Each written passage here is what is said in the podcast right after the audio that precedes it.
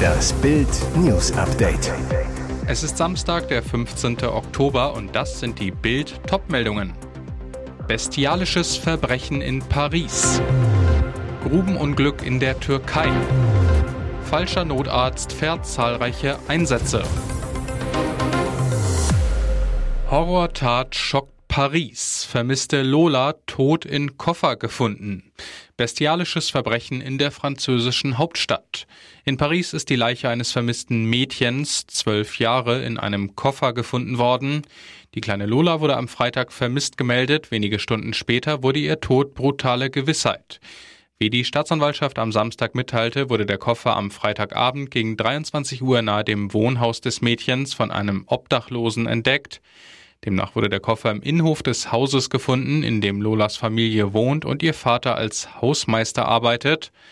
Der verstümmelte Leichnam war demnach mit Tüchern bedeckt, ihr Kopf fast abgerissen. Lola sei an Händen und Füßen gefesselt, ihr Gesicht mit Klebeband verbunden gewesen, berichteten der Sender BFM TV und CL Press übereinstimmend unter Berufung auf Ermittler. Und an ihrem Körper seien die Zahlen 1 und 0 hinterlassen worden, hieß es weiter. Was sie bedeuten, Bislang unklar.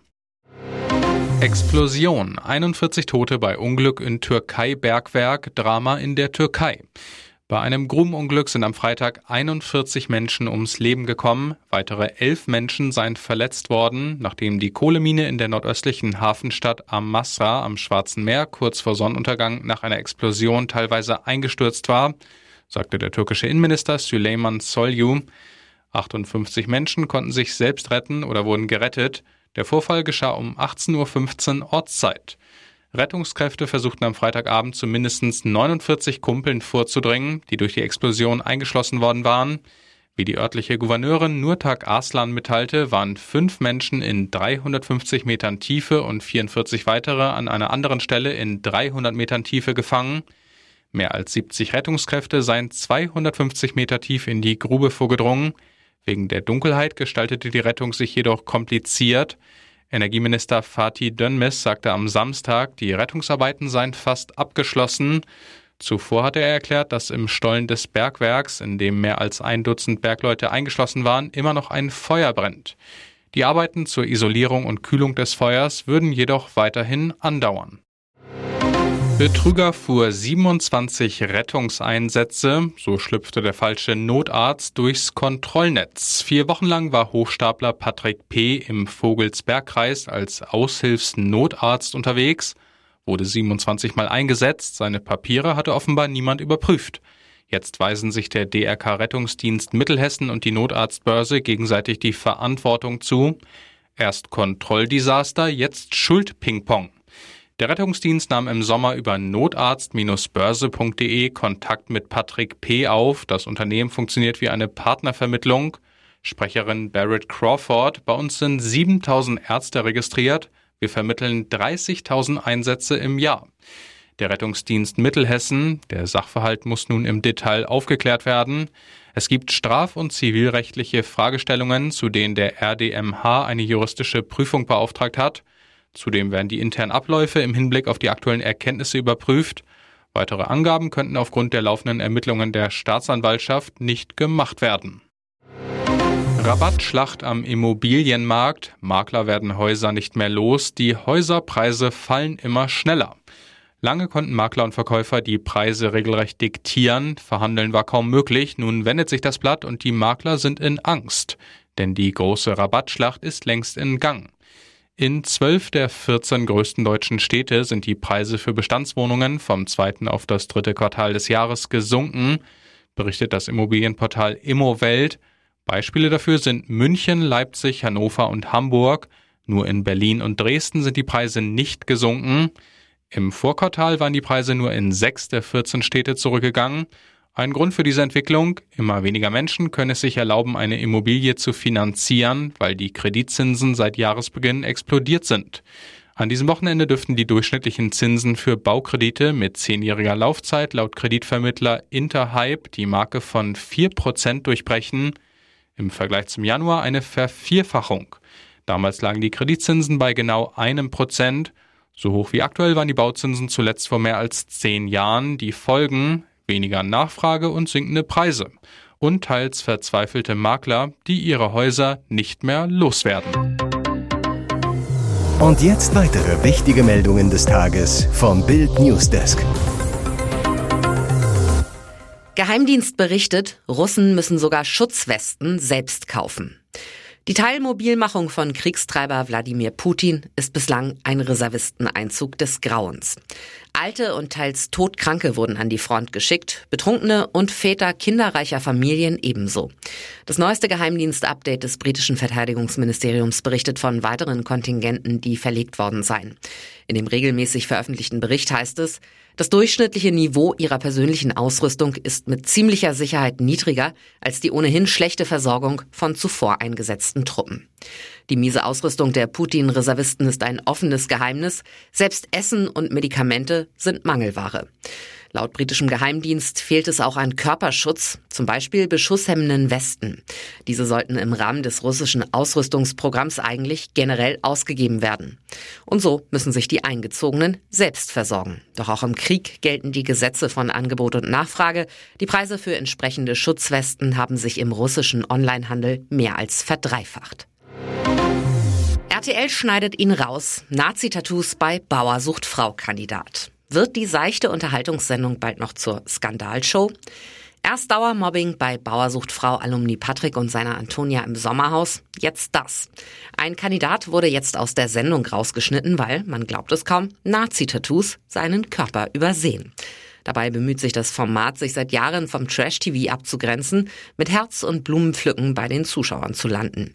Und das versuchte man auch in dieser Staffel, etwa mit Pferdebäuerin Loretta. Die lud ins Scheunenfest, ein fester Bestandteil der Sendung, gleich vier Männer ein. Sascha, Michael, Erik und den Fitnesstrainer Sven. Doch nun sind im Fernsehen nur drei Männer in der neuen Folge zu sehen. Das erklärt RTL so. Kandidat Sven trägt Tattoos, die der rechten Szene zuzuordnen sind. Da sich RTL strikt von jeglichem rechtsradikalen Gedankengut distanziert, wurde er aus der bereits abgedrehten Bauersucht Frau Sendung rausgeschnitten. In der Folge, die bereits auf RTL Plus zu sehen ist, im Free TV kommt sie am Montag um 20.15 Uhr, sieht man, dass an zahlreichen Einstellungen kaschiert wurde. Ihr hört das Bild News Update mit weiteren Meldungen des Tages. US-Politiker dreht Porno für den Wahlkampf. Für die meisten Politiker ist das Auftauchen eines Sexvideos das Karriereende. Für Mike Itkes soll es der Anfang sein. Wer nicht für die Demokraten oder die Republikaner antritt, hat es im amerikanischen Politiksystem schwer. Um vor den Wahlen überhaupt Aufmerksamkeit zu generieren, ist die volle Bandbreite der Kreativität nötig. Und die kann Mike Itkes nicht abgestritten werden. Der Third-Party-Kandidat hat im Vorfeld der Kongresswahlen im November einen Porno gedreht und ins Internet geladen. In dem Video mit dem Titel Bucketlist Bonanza ist er zusammen mit der Sexdarstellerin Nicole Sage zu sehen. Itkis will mit dem 13 Minuten langen Clip auf seine politische Agenda aufmerksam machen. Einer der obersten Punkte, Sexarbeit dekriminalisieren. 20,9 Millionen Euro für diese Farbpalette. Volles Portemonnaie für die volle Palette. Das Bild 192 Farben von Gerhard Richter ist am Freitagabend für 20,9 Millionen Euro in London versteigert worden. Das teilte eine Sprecherin des Auktionshauses Sotheby's in Köln mit. Der Schätzpreis des Bildes hatte bei 15 bis 21 Millionen Euro gelegen. Das 1966 in Düsseldorf entstandene Gemälde gilt als Schlüsselwerk des Malers, der einer der teuersten und einflussreichsten lebenden Künstler der Welt ist. Der heute 90 Jahre alte Richter entwarf das zweimal eineinhalb Meter große Bild auf der Basis industrieller Farbkartenmuster. Dabei war er inspiriert von der amerikanischen Popart. Die Arbeit bildet auch die Grundlage für sein 2007 enthülltes Fenster im Kölner Dom, sein wohl populärstes Werk. Hier ist das Bild News Update. Und das ist heute auch noch hörenswert. Polizist verletzt Kollegin im Streifenwagen. Wohl jeder hat sich schon über Leute geärgert, die ständig am Handy daddeln und nervende Geräusche erzeugen. Ein Polizist aus Bielefeld ist in so einer Situation komplett ausgeflippt. Der Mann verletzte seine Kollegin, die einfach nicht von ihrem Handy lassen konnte. Der Ausraster könnte nun üble Konsequenzen haben. Es wurde ein Verfahren wegen Körperverletzung eingeleitet, bestätigt die Polizei Bielefeld. Der Fall ist echt schräg. Nach Bildinformationen waren drei Polizisten in einem Streifenwagen unterwegs. Auf dem Beifahrersitz saß eine Beamtin, die während der Fahrt mit ihrem Telefon spielte und den Fahrer damit zunehmend nervte. Trotz mehrfacher Bitten und Aufforderungen, es zu lassen, machte sie weiter, bis dem Fahrer, ein erfahrener Polizist, die Nerven durchgingen. Dann diese heimtückische Tat. Heimlich löste er das Gurtschloss am Beifahrersitz, trat direkt danach voll auf die Bremse. Die Kollegin flog vom Sitz und krachte mit dem Kopf aufs Armaturenbrett. Dabei soll sie Prellungen und eine leichte Gehirnerschütterung erlitten haben. Der Streit um Preise in Deutschland Supermärkten spitzt sich weiter zu. Jetzt fliegen wohl auch die Produkte des amerikanischen Cornflakes-Giganten Kellogg's aus den Regalen der Rewe-Gruppe. Das berichtet die Lebensmittelzeitung. Rewe habe damit begonnen, die Kellogg's Produkte aus den Märkten zu sortieren, hieß es. Die Lücken in den Regalen werden demnach mit neuen Cornflakes der günstig Eigenmarke Ja aufgefüllt. Sie sind den Kellogg's Produkten nachempfunden. Hintergrund?